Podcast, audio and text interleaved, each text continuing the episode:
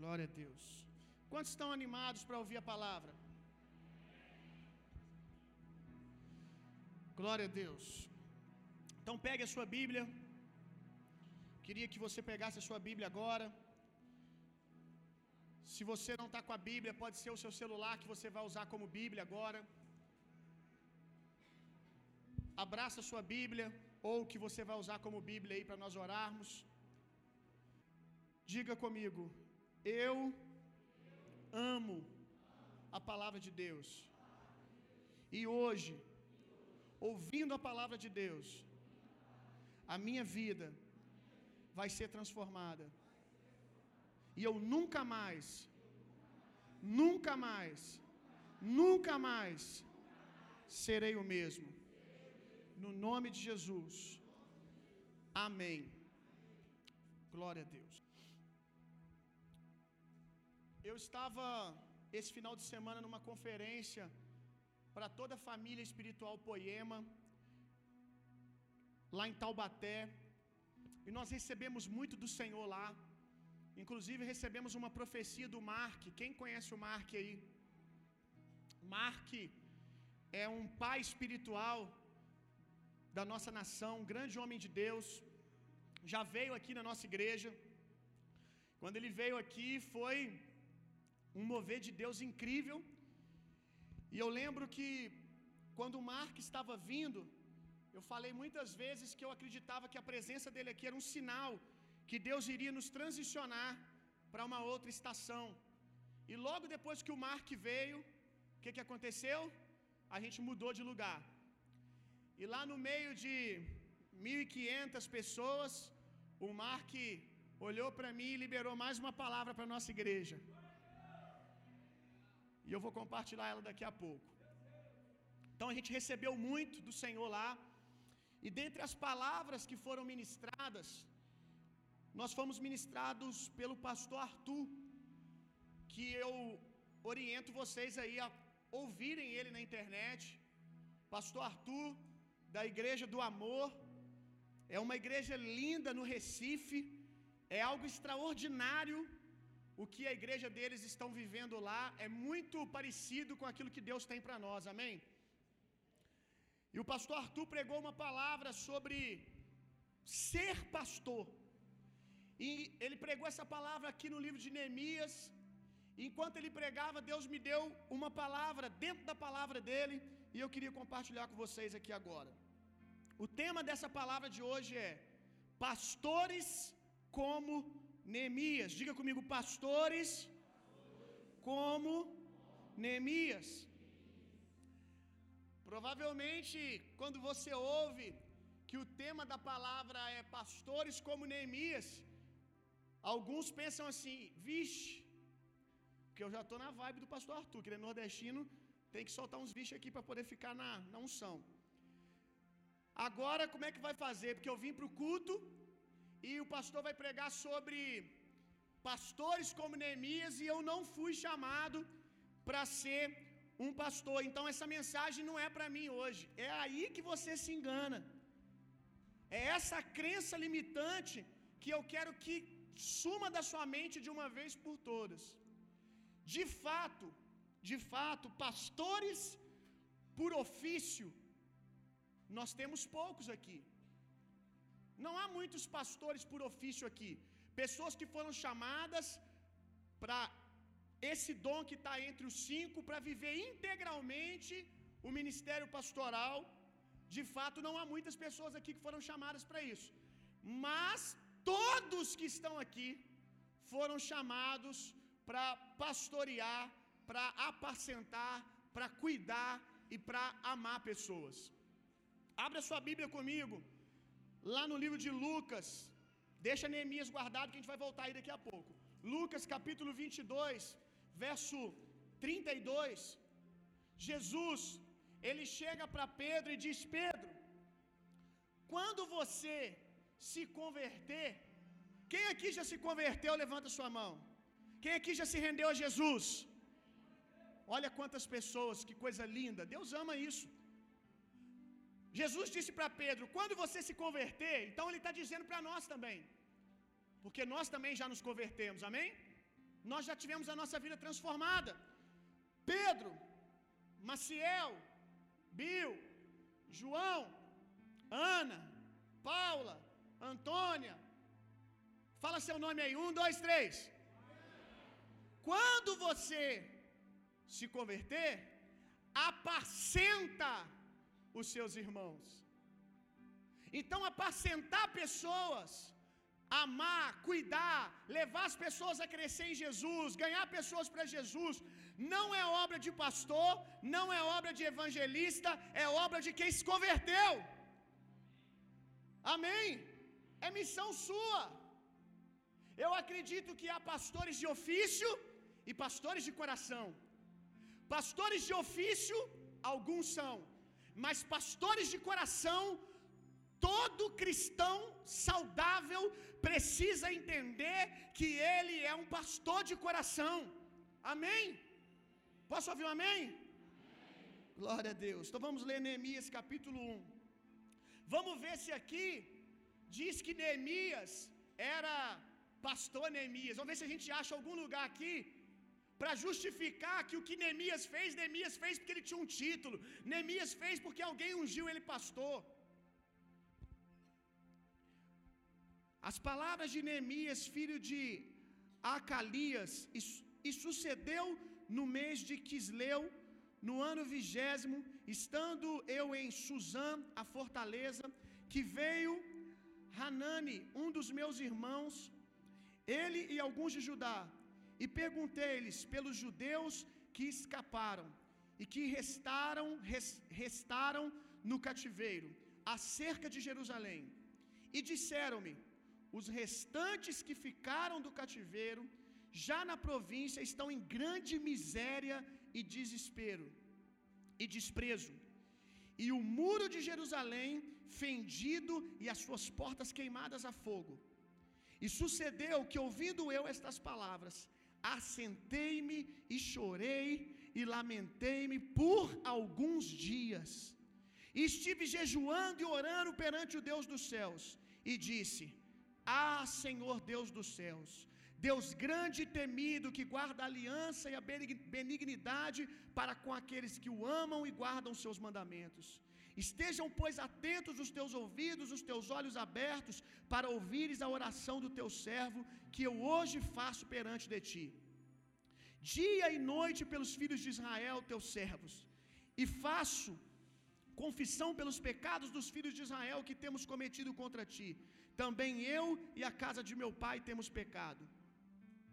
De todos de todo, de todo nos corrompemos contra ti e não guardamos os mandamentos, nem os estatutos, nem os juízos que ordenastes a Moisés teu servo. Lembra-te, pois, da palavra que ordenaste a Moisés teu servo, dizendo: Vós transgredireis, e eu vos espalharei entre os povos, e vós vos convertereis a mim, e guardareis os meus mandamentos e os cumprireis. Então, ainda que os vossos rejeitados estejam na extremidade do céu, de lá os ajuntarei e os trarei ao lugar que tenho escolhido para ali fazer habitar o meu nome. Eles são teus servos e o teu povo que resgataste com a tua grande força e com a tua forte mão. Ah, Senhor, estejam, pois, atentos os teus ouvidos à oração do teu servo e a oração dos teus servos que desejam temer o teu nome. E faze prosperar hoje o teu servo, e dá-lhe graça perante este homem. Então eu era apenas um copeiro do rei. O que, que Neemias era? Neemias era pastor, Neemias era profeta, Neemias era evangelista, Neemias era apóstolo, Neemias era um homem que tinha o coração de Deus. Neemias não tinha um título pastoral, pelo contrário, algo totalmente diferente disso, porque muito, o pastor de ofício ele vai viver quase que o tempo todo dentro das quatro paredes da igreja, apacentando e cuidando do rebanho de Deus. Mas Neemias ele tinha uma função totalmente diferente.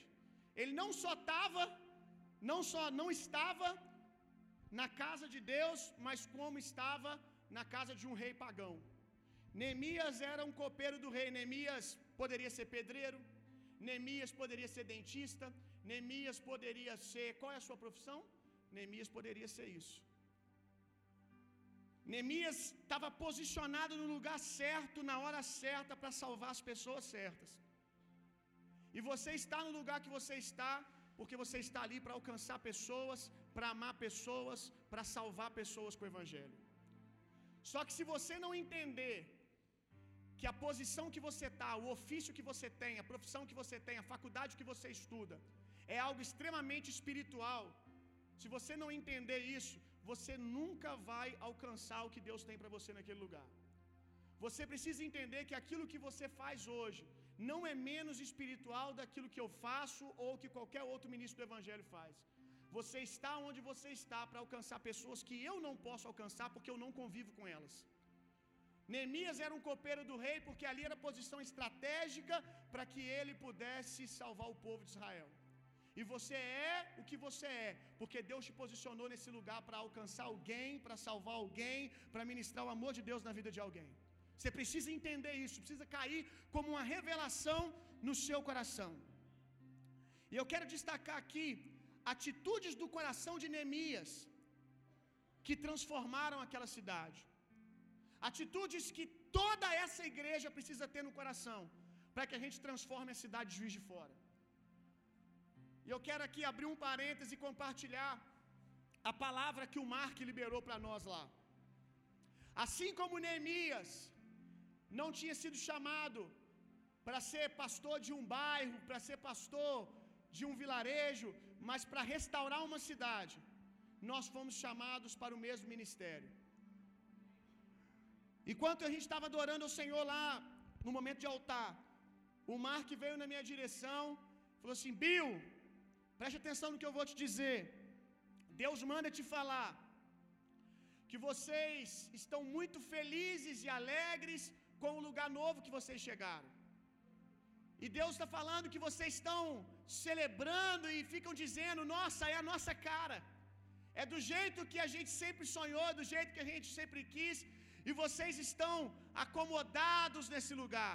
Mas Deus manda dizer para que vocês não desmontem as tendas, porque vocês não vão parar de crescer e vocês não estão no lugar de vocês ainda. E ele repetiu algumas vezes: não se acostumem com o lugar que vocês estão. E ele ainda falou assim: Bill, e não vai ser no tempo que você está falando, porque eu tenho falado que a gente vai ficar aqui três anos, né? Se prepare, porque vai crescer, vai vir o segundo, vai vir o terceiro, e vocês vão precisar se mover. Saibam de uma coisa: vocês não são a igreja de um bairro. Há ministérios que foram levantados para impactar uma, uma região, para impactar um bairro, mas vocês são a igreja da cidade. Vocês são a igreja de Juiz de Fora. E por isso que eu estou pregando essa palavra, porque como Neemias foi chamado para restaurar uma cidade, nós fomos chamados para restaurar essa cidade, meu irmão. Nós não estamos aqui apenas para pastorearmos uns aos outros, mas o Senhor nos chamou para sermos pastores, sacerdotes da cidade de Juiz de Fora. Isso é uma grande responsabilidade, meu irmão. Pastor, como que a gente vai pastorear uma cidade? A gente não é onipresente, a gente não consegue estar em todo lugar. Ei, qual é o seu bairro? Qual é o lugar que você estuda? Qual zona da cidade que você estuda? Só você não percebeu que nós já estamos em cada canto dessa cidade. Nós só precisamos que cada cristão, que cada homem e mulher dessa igreja entenda o seu encargo e libere o coração de pastor que tem e comece a manifestar o reino de Deus, liberar o rio de Deus em cada lugar. Então vamos as características do coração de Neemias que nós precisamos aprender. Abra sua Bíblia comigo, Mateus 9, verso 36. Eu quero ler para você enquanto você abre Mateus 9, 36. O verso 2 e o verso 4 de Neemias. Pode ir lá para Mateus 9, 36 e vai lendo. Primeira característica para quem está anotando: compaixão. Compaixão. Se colocar no lugar do outro. Tudo que Jesus fazia, ele fazia se movendo em íntima compaixão. Há muitos dons espalhados no nosso meio, Há muitos jovens aqui com palavra de conhecimento, com palavra, com dom de cura, com palavra de sabedoria. Não há falta de dons no nosso meio. Mas por que que a gente às vezes não vê a mesma violência do ministério de Jesus acontecendo no nosso meio, mesmo tendo o mesmo espírito e tendo os dons os dons multiplicados aqui no nosso meio? Porque nos falta nos movermos em íntima compaixão amarmos mais as pessoas, o combustível dos dons espirituais, o que dá intensidade, velocidade para a manifestação dos dons, é sermos capazes de nos colocarmos no lugar do outro. Porque se não tiver o amor, se não tiver amor, a gente vai ministrar na vida do outro pensando em nós. Porque se ele for curado, vai me dar status para o meu ministério. Porque se essa palavra de profecia cair no coração dele, eu, eu, eu, eu, eu vou ter status e as pessoas vão olhar para mim, que cara poderoso. Olha lá, quando ele ministra, as pessoas recebem. Aí o fim não é o outro, o fim sou eu quando não há amor. Aí nós começamos a usar do Espírito não ser usados pelo Espírito. Verso 2, olha, olha o coração de Neemias expresso aqui. Ele perguntou pelos como estavam os, os judeus que haviam escapado e que restaram do cativeiro e acerca de Jerusalém. Ele estava preocupado com as pessoas que não tinham recebido o livramento do Senhor. Ele estava preocupado com as pessoas que não tinham sido alcançadas. E a pergunta é: se a gente tem, durante os nossos dias, durante a nossa semana, depois que a gente se converteu, se a gente hoje ainda se pergunta a respeito das pessoas que estão no cativeiro. Se a gente ainda para para orar pelos nossos amigos, os nossos irmãos que ainda não foram alcançados pelo Senhor. Porque o nosso amigo Neemias, ele estava num lugar de conforto. Ele tinha um lugar de privilégio, apesar dele ter sido retirado da pátria dele, dele ter sido retirado do seio de Jerusalém. Ele foi parar dentro do palácio, ele tinha conforto, ele tinha melhor acesso do que as outras pessoas. Então eu quero dizer que Neemias aqui tipifica eu e você. Como eu falei no início do culto, nós fomos transportados do império das trevas e levados para o reino do filho do seu amor. Nós estamos num lugar de segurança, amém? Neemias estava na casa de um rei pagão, mas nós estamos no reino de Deus. Nós estamos em um lugar de segurança. Mas infelizmente a gente tem a tendência a se acostumar com esse lugar e nos esquecermos dos nossos e esquecemos dos nossos irmãos que ainda estão em cativeiro, que ainda estão presos lá fora. Olha o coração de Neemias, o mesmo que a gente vê em Jesus no texto que você abriu. A Bíblia diz que Jesus, vendo a multidão, ele se compadeceu dela. Ele olhou e disse: Olha, essa multidão não tem pastor. Talvez nós estamos tão encantados com as pessoas que têm pastor aqui dentro, que nós estamos esquecendo que, por mais que há um crescimento explosivo acontecendo nessa igreja, ainda não é nada, ainda não é nada perto da multidão que está perdida lá fora. Nós não podemos olhar para aquilo que está acontecendo aqui e relaxarmos. Ah, já tem muita gente salva. Juiz de fora está padecendo lá fora. Ainda precisa haver um senso de urgência no nosso coração, para que os nossos irmãos, os nossos familiares, para que as pessoas lá fora sejam alcançadas, para que a cidade seja pastoreada, meu irmão. Gálatas 4,19, a gente vê o mesmo coração de Neemias, de Jesus, no apóstolo Paulo. Olha só, Gálatas 4,19: Meus filhinhos, por quem de novo sinto as dores de parto, até que Cristo seja formado em vós. Olha só o que Paulo está dizendo. Quando eu olho alguém que ainda está imaturo no Senhor, eu sinto dores de parto. Cadê as mulheres aí? Dói? Cadê as mulheres aí? Dói? Paulo diz que o que ele sente é como essas dores. Será que estava doendo muito? Será que Paulo se sentia incomodado, desconfortável com os perdidos? Com as pessoas que ainda não tinham recebido o que ele havia recebido do Senhor? Eu, obviamente, nunca fiquei grávido, mas eu tive pedra nos rins. E dizem por aí que a dor é muito parecida com a dor do parto. E meu irmão, dói demais. Se eu tivesse uma mão aqui para me pegar eu quebrava ela, meu irmão. Eu, eu cheguei no hospital e eu fiz um escândalo. Com certeza quem ouviu pensou que era uma grávida, você pode ter certeza. E no nível 10 já, pronta, pronta para parir. De tanto que eu gritava, meu irmão. De tanto que eu gritava de dor. A enfermeira, calma, calma nada! Calma nada! Eu vou morrer aqui! Uma mulher sofre no parto, né? Aí você imagina o que é um homem tendo dor de parto, né? O show, o show que é. Pois bem, foi desse jeito. A médica, não, calma, vai ficar, vai ficar tudo bem, não, enquanto você não aplicar aqui, ó, não vai ficar bem, não. Eu quero, eu quero aqui agora. Saí de casa, eu creio, tô curado. Quando chegou lá, dá o remédio agora. Rapaz, incredulidade veio com força. Em casa, quando a dor estava de levinho, eu estava, não, eu creio, eu sou curado, confessando o texto da palavra. Aí a dor começou a vir. Chegou no hospital, eu já estava assim, eu quero agora. Ela aplicou, não, me dá mais um pouquinho, só para garantir, para me ficar de boa, para me poder orar e crer. Quando, quando deu uma relaxada na dor, eu acho que eu vou conseguir crer melhor. Fiz um escândalo. É esse escândalo que está no coração, é, é essa essa agitação que está no coração do apóstolo Paulo, para que as pessoas conheçam ao Senhor. Eu tenho orado, a gente fez uma semana que agora, né, a semana é Equibalo, uma semana orando para que Deus nos empurre para os perdidos, que Deus nos empurre para essa cidade, que Deus nos tire da nossa posição de conforto. Nós precisamos voltar, meu irmão, a pregar o Evangelho. Amém. Você consegue ver que ainda existe fome em Juiz de Fora?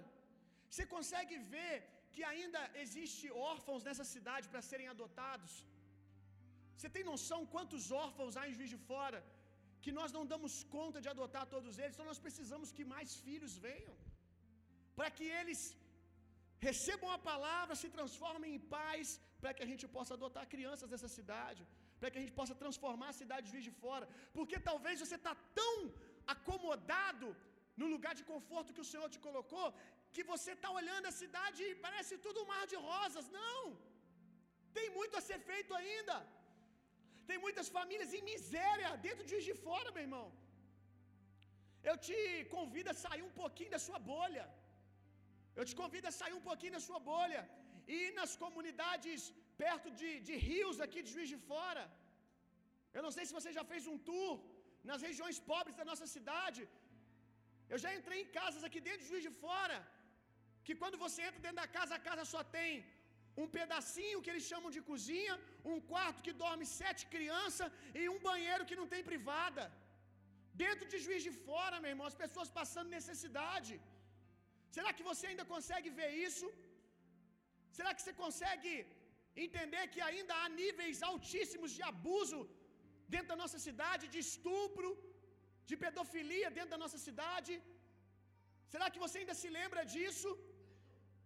Eu quero te dar um choque de realidade, te tirar, tirar você da sua bolha e fazer você entender que há muito a ser feito ainda.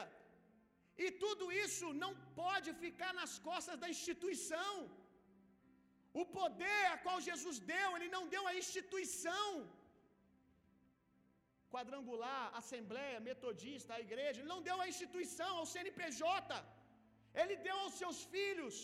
A criação aguarda a manifestação dos filhos de Deus. A criação não aguarda a manifestação de um CNPJ. A criação aguarda que eu e você se mova. Que eu e você possa abrir os olhos e ver que a criação está gemendo que nós precisamos ir até eles, meu irmão. Nós construímos uma casa, estamos construindo uma casa, e o quanto, o quanto você se envolveu nisso. O problema de você estar numa igreja que uma instituição, é bom que a instituição se preocupe, é bom que a instituição faça, mas o problema é você se sentir confortável. A minha igreja já está fazendo, mas e você? O quanto você está envolvido nisso? O quanto doeu no seu bolso essa construção? O quanto doeu na sua mão? Quantas vezes, porque eu lembro quando a gente começou a obra, rapaz, não faltou gente para levantar a mão falando que ia ser voluntário, mas parece que eles esqueceram que construir uma casa significa pegar tijolo, jogar nas costas, fazer buraco, porque foi só ver o que, que era construir uma casa que diminuiu assim drasticamente para uns 2% a quantidade de pessoas que tinham levantado a mão para ser voluntário. Nós temos muitas outras coisas para fazer, mas você precisa entender que isso não é feito pelo CNPJ, isso é feito por você. Cristo em vós, Cristo em nós, a esperança da glória. Todo mundo precisa se envolver, todo mundo precisa entender que a cidade chora e nós precisamos chorar também. Ah, pastor, eu queria tanto servir a Deus. Deixa eu te dizer uma coisa. Você quer servir a Deus? Só há um jeito de servir a Deus: servindo pessoas. Só há um jeito de servir a Deus: servindo pessoas. Se quando você canta, se quando você prega, você não prega na perspectiva e no coração de servir as pessoas, você não está servindo a Deus. Você está cantando bonito, você está pregando bonito, mas Deus não está sendo adorado. Deus não está recebendo a sua ministração, meu irmão. Porque o único jeito de servir a Deus é servindo pessoas. Você quer servir a Deus? Sirva o seu vizinho, sirva alguém perto de você. Ainda falando de compaixão, Neemias, o texto diz que ele chorou. Mas sabe o que é interessante? Neemias não chorou só no domingo. O texto diz que Neemias chorou por alguns dias. E esse é o problema da igreja. Nós choramos quando passa o vídeo da África. Nós choramos quando sai a matéria no MGTV.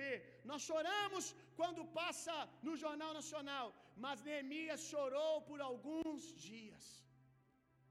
Não foi um choro de domingo à noite, que na segunda-feira você se sentiu satisfeito só de vomitar tudo no seu Instagram e tentar mudar o mundo pelas redes sociais. Porque parece que vocês começam a chorar, aí você, para escoar a sua dor, você vai e começa a postar coisas no Instagram de como você quer mudar o mundo e o que Fulano e Ciclano tem que fazer para mudar o mundo. Sai um pouco das suas redes sociais, meu irmão, e vai andar lá fora. Neemias chorou, chorou, e não ficou só chorando, não. Quando ele se levantou, ele se levantou para fazer algo. Porque a gente fica chorando, chorando, chorando, chorando, chorando pelo avanço da pedofilia, chorando pelo avanço da miséria, chorando pela questão da prostituta, chorando pela questão do órfão, chorando pela questão da viúva, e a gente não se levantar para fazer nada, não vai acontecer absolutamente nada. Talvez você ganhe apenas algumas curtidas no seu Instagram, mas a vida de ninguém vai ser transformada. Enquanto você não pegar a sua compra do mês, quando você fizer a sua compra do mês, você abrir mão de alguns danones seus para poder fazer uma compra para um vizinho seu que não tem. Quando você pegar uma cesta básica, botar nas suas costas e subir comunidade. Enquanto você, ao invés de gastar o seu salário, o seu salário com tudo que traz prazer para você, e Deus nos dá recurso também para isso. Deus ama nos abençoar. Mas, meu irmão, o que eu vejo hoje é as pessoas, Deus, faz, manda recurso, manda isso, manda aquilo que eu vou fazer, eu vou acontecer. E sabe por que, que recurso não vem? Porque com aquilo que você tem, você já está se prostituindo. Imagina se Deus te der mais. O pouco que você tem, você já não consegue administrar a favor do outro. Não há ninguém, não há ninguém que tenha pouco demais que não possa dar nada, meu irmão. Você pode com certeza abrir mão de alguma coisa para favorecer alguém ao invés de ficar falando, falando, falando, falando, falando. O seu discurso não muda a vida de ninguém, meu irmão. A fé sem obras é morta. Não adianta você falar, falar, falar, falar se a sua vida não mostra isso. Eu tenho a cada dia tendo menos paciência com quem fica com um discursinho de que faz e acontece. E eu conheço a vida da pessoa e sei que não tem um calo na mão pela causa que fica gritando. Quero ver suas mãos, meu irmão. Suas mãos estão calejadas. Suas mãos estão calejadas, os seus bolsos às vezes ficam doídos. Suas contas apertadas porque você favoreceu a vida de alguém. Se sim, glória a Deus, é disso que eu estou falando. Esse é o amor que muda o mundo. A Bíblia diz que Deus amou o mundo e deu. Quem ama, dá. Dá tempo, dá dinheiro, saúde, dá tudo. Desgasta, se desgasta fisicamente pela vida do outro. Deus amou e deu. Deus estabeleceu um padrão. Então quem ama, dá. Quem ama, dá. Quem ama, se entrega. Quem ama, se sacrifica. E é esse nível de amor que Neemias tinha, que sacrificou o lugar de conforto dele, meu irmão. E eu já quero aqui colocar o outro o outro tópico. Sair uma disposição para sair do palácio para construir no lixão. Coração de Neemias, uma disposição. A gente precisa ter essa disposição de apesar de Deus nos ter nos dado, é legítimo. Deus nos deu um lugar de conforto. A gente está disposto a sair desse lugar para construir no lixão. Imagina Neemias, com tudo do bom e do melhor dentro do palácio, e era alguém que caía na graça do rei. É alguém que tinha a graça do rei, que podia pedir qualquer coisa, mas ele, a Bíblia diz no capítulo 2 que o rei vê Neemias chorando, vê Neemias cabisbaixo, e ele pergunta: Neemias, por que, que você está desse jeito? Sabe por que, que o rei pergunta isso? Neemias, por que, que você está desse jeito? Neemias não tem motivo. Neemias, olha aqui, apesar de você não estar na sua cidade, na sua nação, olha aqui, Neemias, você tem tudo. Mas Neemias não se acomodou, ele diz: Eu choro pelos muros caídos da minha cidade. Eu choro, apesar de Deus ter nos colocado no lugar de tanto privilégio, onde nós podemos, nós temos uma plataforma para ter uma família saudável. O Evangelho nos dá tudo, mas nós precisamos decidir sair de vez em quando do nosso lugar de conforto para construir nos lixões, para alcançar o perdido. Quando nós começamos essa série de mensagem, desculpa, essa série de, de, de oração essa semana, esse desafio de orarmos durante a semana está encerrando hoje, de jejum, de consagração, com a temática equibalo. Equibalo. O que, que significa equibalo? Quando Jesus ele olha aquela multidão sem pastor que você leu no início, aquela multidão sofrendo, e ele se compadece dela. Ele diz: Olha, como a seara é grande, mas poucos são os trabalhadores. Aí ele fala para os seus discípulos: Orem, para que o Senhor da seara, que é Deus, mande mais trabalhadores. A palavra mande aqui é equibalo. Jesus está dizendo para os discípulos: Discípulos, orem para que Deus equibalo. Sabe o que é equibalo? Enviar com violência. Ore para que Deus empurre as pessoas com violência para o seu propósito. E nós estamos orando por isso. Porque eu acredito que precisa de uma força do Espírito, de uma unção vindo sobre nós, para nos mover dessa inércia que a gente está. Só um corpo em movimento vindo, nos impactando, para tirar a gente da nossa posição de conforto, que a gente está sentadinho no clube da igreja. A gente precisa que o Espírito venha nos empurrando, nos tirando da nossa posição de conforto, para que a gente olhe as pessoas que estão sofrendo ao nosso lado. Uma outra coisa do coração de Neemias que nós precisamos liberar, que já está no nosso coração. Neemias 2,17. Olha isso, Neemias 2,17. O coração de Neemias era contagioso.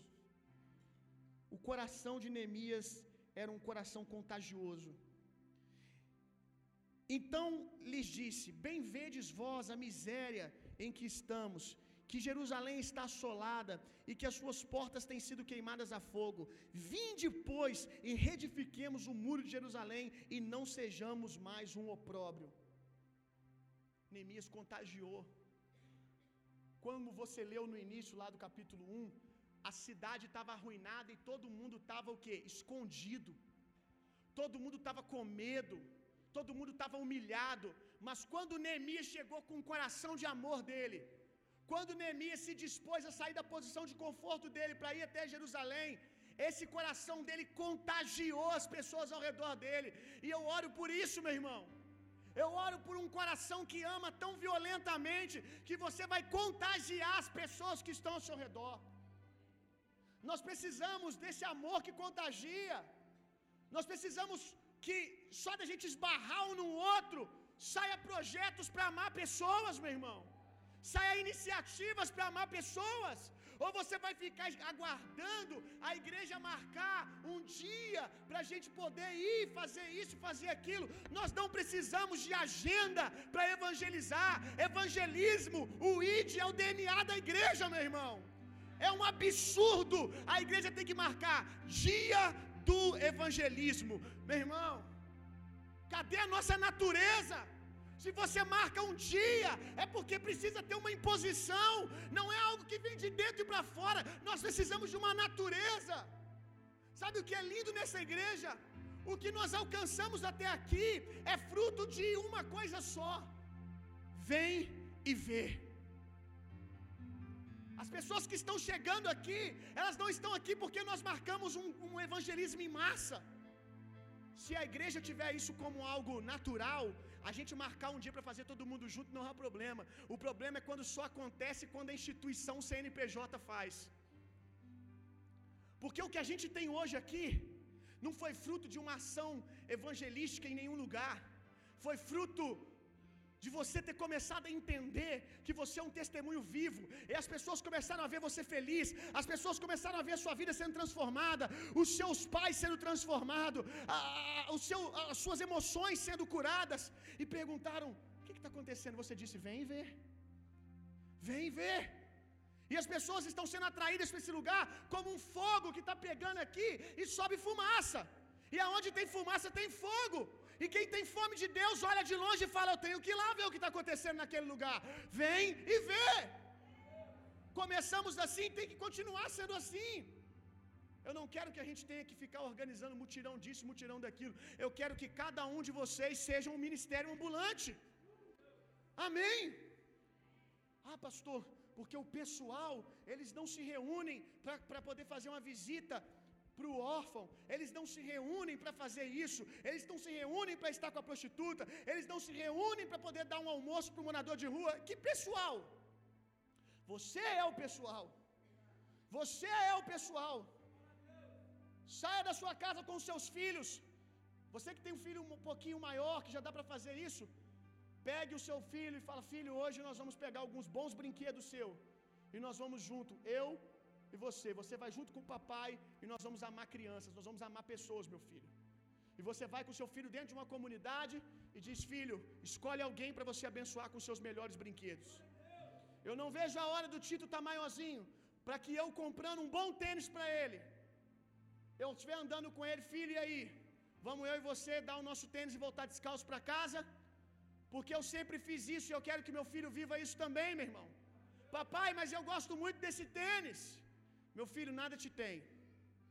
Nada te tem, nada te possui. Você vai sentir muito feliz, muito mais feliz de dar esse tênis. E eu tenho certeza que eu não vou precisar nem fazer força para isso. Porque a Bíblia diz que o filho faz o que vê o pai fazer.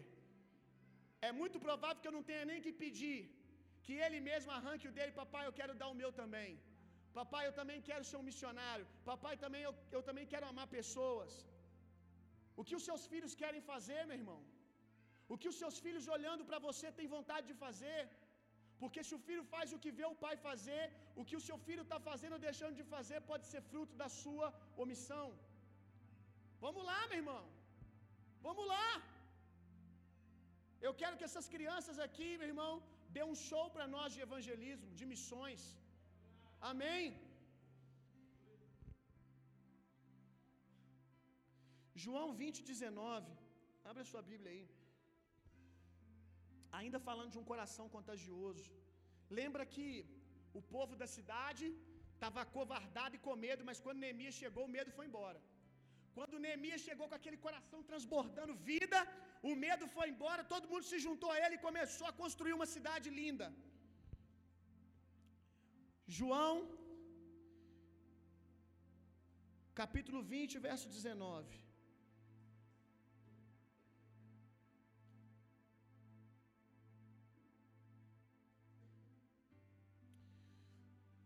Chegada, pois, a tarde daquele dia, o primeiro da semana, e cerradas as portas onde os discípulos, com medo dos judeus, se tinham ajuntado. O que está acontecendo aqui? Jesus havia morrido. Aonde não há Jesus, a medo e desespero. Os discípulos tinham morrido, o discípulo, ó, Mateus, discípulo, tudo de uma vez só. Jesus tinha morrido.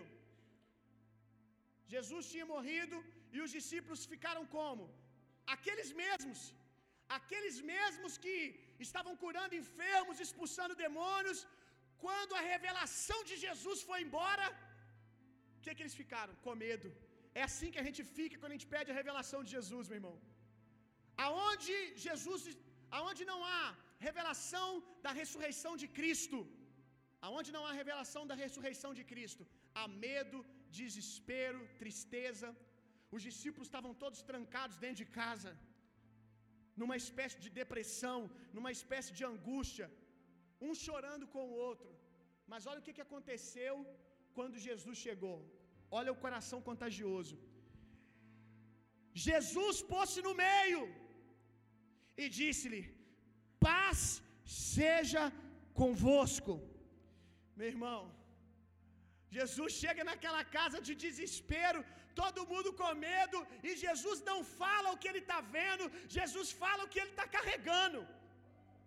Olha isso, Jesus chega numa casa que está todo mundo com medo e desespero, aí ele chega, a paz seja com você. Ele não fala o que ele está vendo, ele fala o que ele está carregando. Neemias a mesma coisa. Ele chega na cidade e ele contagia todo mundo, porque ele não fala da cidade destruída, mas ele libera o coração dele. Ele libera a profecia que está no coração dele, que aquela cidade vai ser transformada, que aquela cidade vai ser erguida.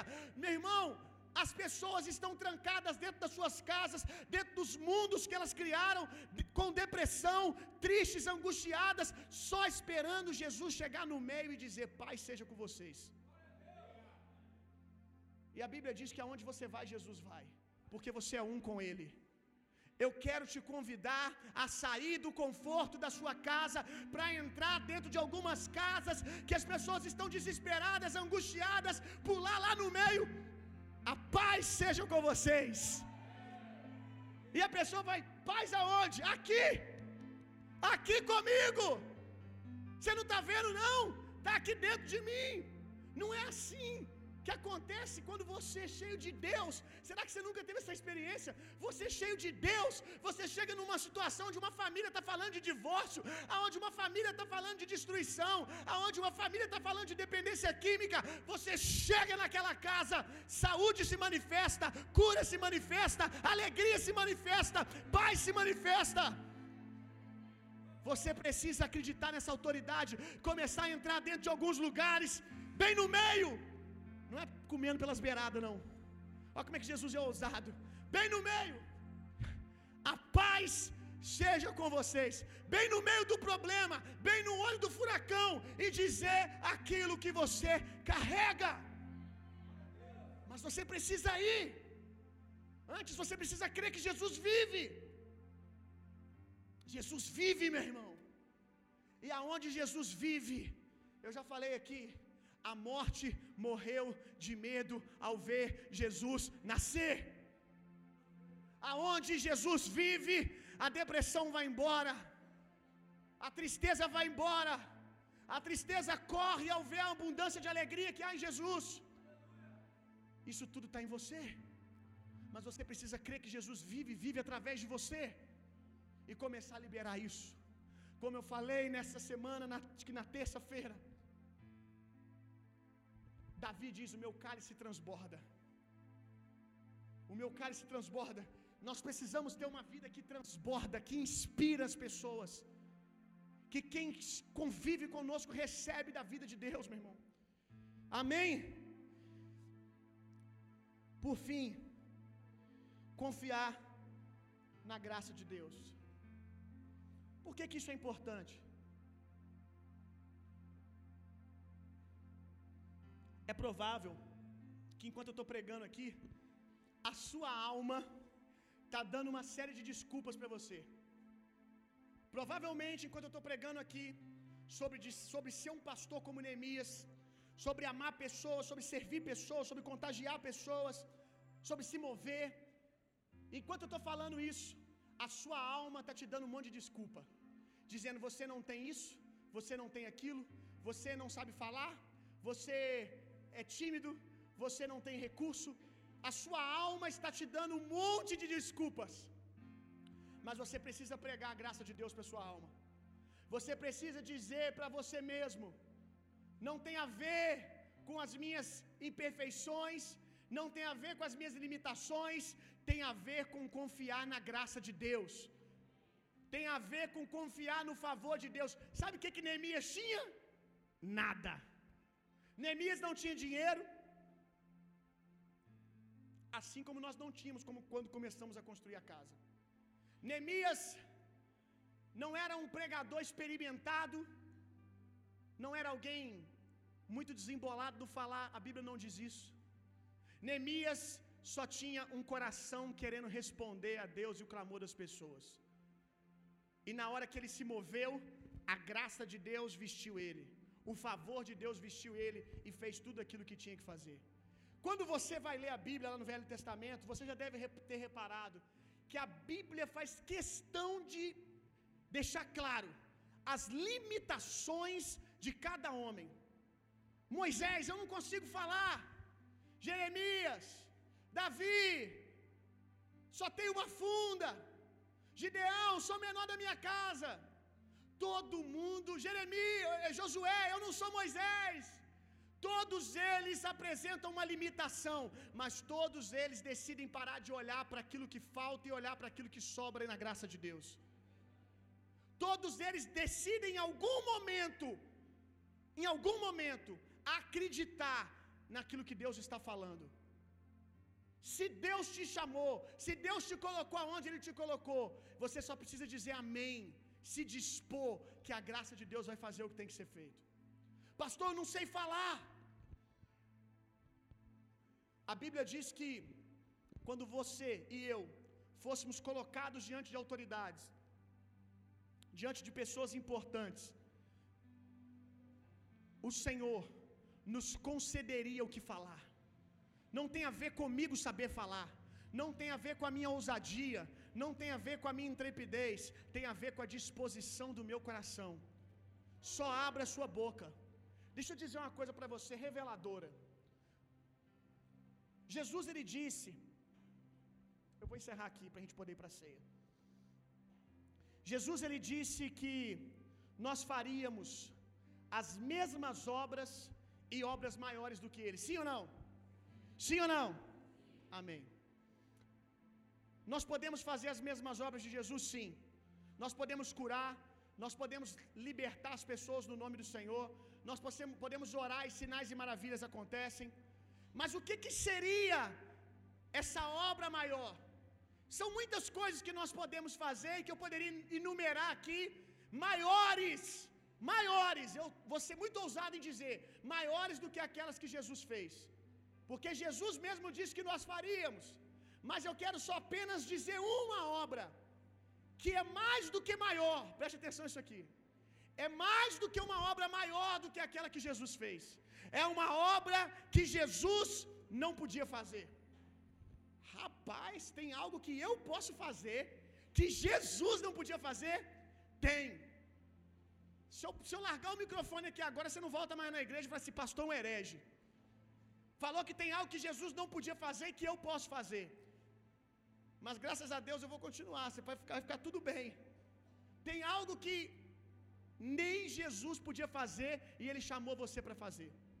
Jesus ele não podia dizer: Eu era cego e agora vejo, porque ele é a cura da cegueira. Jesus não podia dizer: Eu era um pecador promíscuo e agora fui liberto e salvo, porque ele é a salvação e nunca pecou.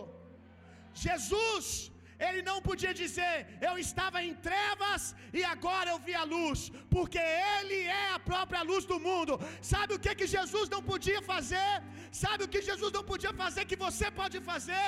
Você pode dizer, eu era um homem perdido, mas agora eu fui encontrado. Isso se chama poder do testemunho. Isso só você pode fazer, meu irmão. Você precisa crer que há uma história poderosa nas suas mãos. Ei, meu irmão, para, para de não respeitar a sua história. Você conta a história de todo mundo. Você conta o que Jesus fez por meio do avivalista tal, por meio do profeta tal, por meio do seu amigo, e você menospreza aquilo que Jesus fez por meio de você. Eu quero te fazer uma pergunta rápida. Lembre-se aí quem você era e você não é mais. Lembre-se aí quem você era e quem você não é mais. Mais do que isso, quem você poderia ser se Jesus não tivesse entrado na sua vida. Pois bem, eis o poder do Evangelho. Não precisa saber dez versículos de cor, ainda que isso seja muito importante.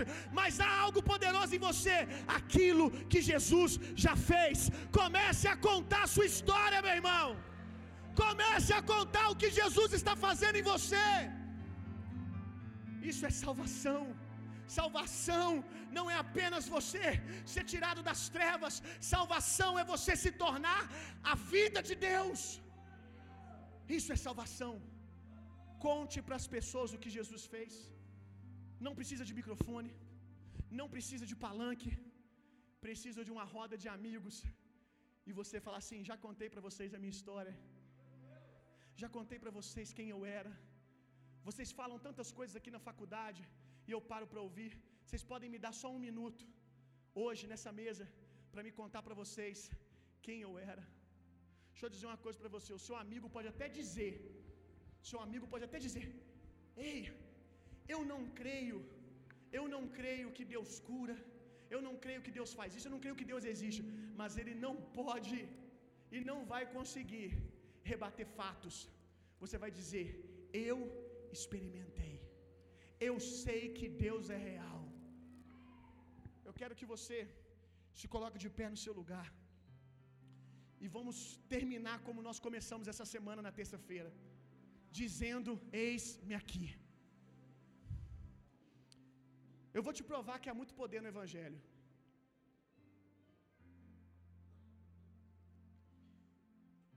A gente está numa semana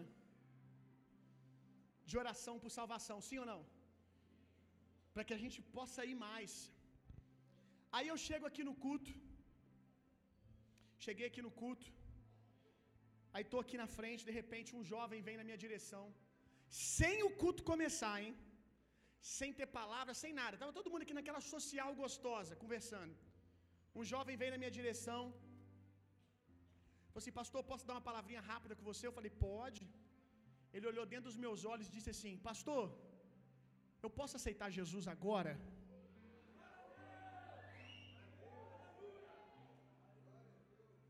Olha isso, meu irmão. Você ainda crê no poder da oração, meu irmão? Olha o ambiente. Desse jeito aqui, ó. Pastor, você pode orar por mim que eu quero aceitar Jesus agora? Aí eu orei por ele, nós oramos, nos abraçamos. Chegou no final, ele falou assim: Não, eu estou aceitando Jesus agora porque eu quero experimentar esse culto de um jeito totalmente diferente. Eu não vou esperar até o final para aceitar Jesus, não. Vou aceitar agora para me receber tudo que Deus tem para mim. Que cara inteligente, amém? Que cara inteligente. E eu quero perguntar, meu irmão, se há mais alguém nesse lugar que quer voltar para Jesus ou tomar uma decisão pelo Senhor. Talvez você conheça religião, talvez você conheça igreja evangélica, igreja católica. Eu quero te perguntar se você conhece o Jesus que eu preguei aqui hoje, se algum dia na sua vida o seu coração queimou como queimou hoje, quando nós falávamos de Jesus aqui, meu irmão. Se você que está no seu lugar, você precisa se render a Jesus, meu irmão. Eu quero que você erga sua mão aonde você estiver, dizendo: Eu não quero perder mais tempo, estou voltando para casa.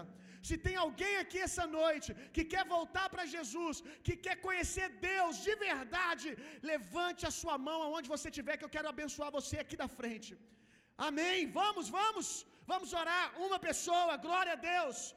Eu sei que tem mais, duas pessoas, três pessoas. Mais alguém, você não vai ter que ser o primeiro. Cinco pessoas, seis pessoas, sete pessoas, oito pessoas, nove pessoas. Aleluia! Jesus vive, meu irmão. Aleluia!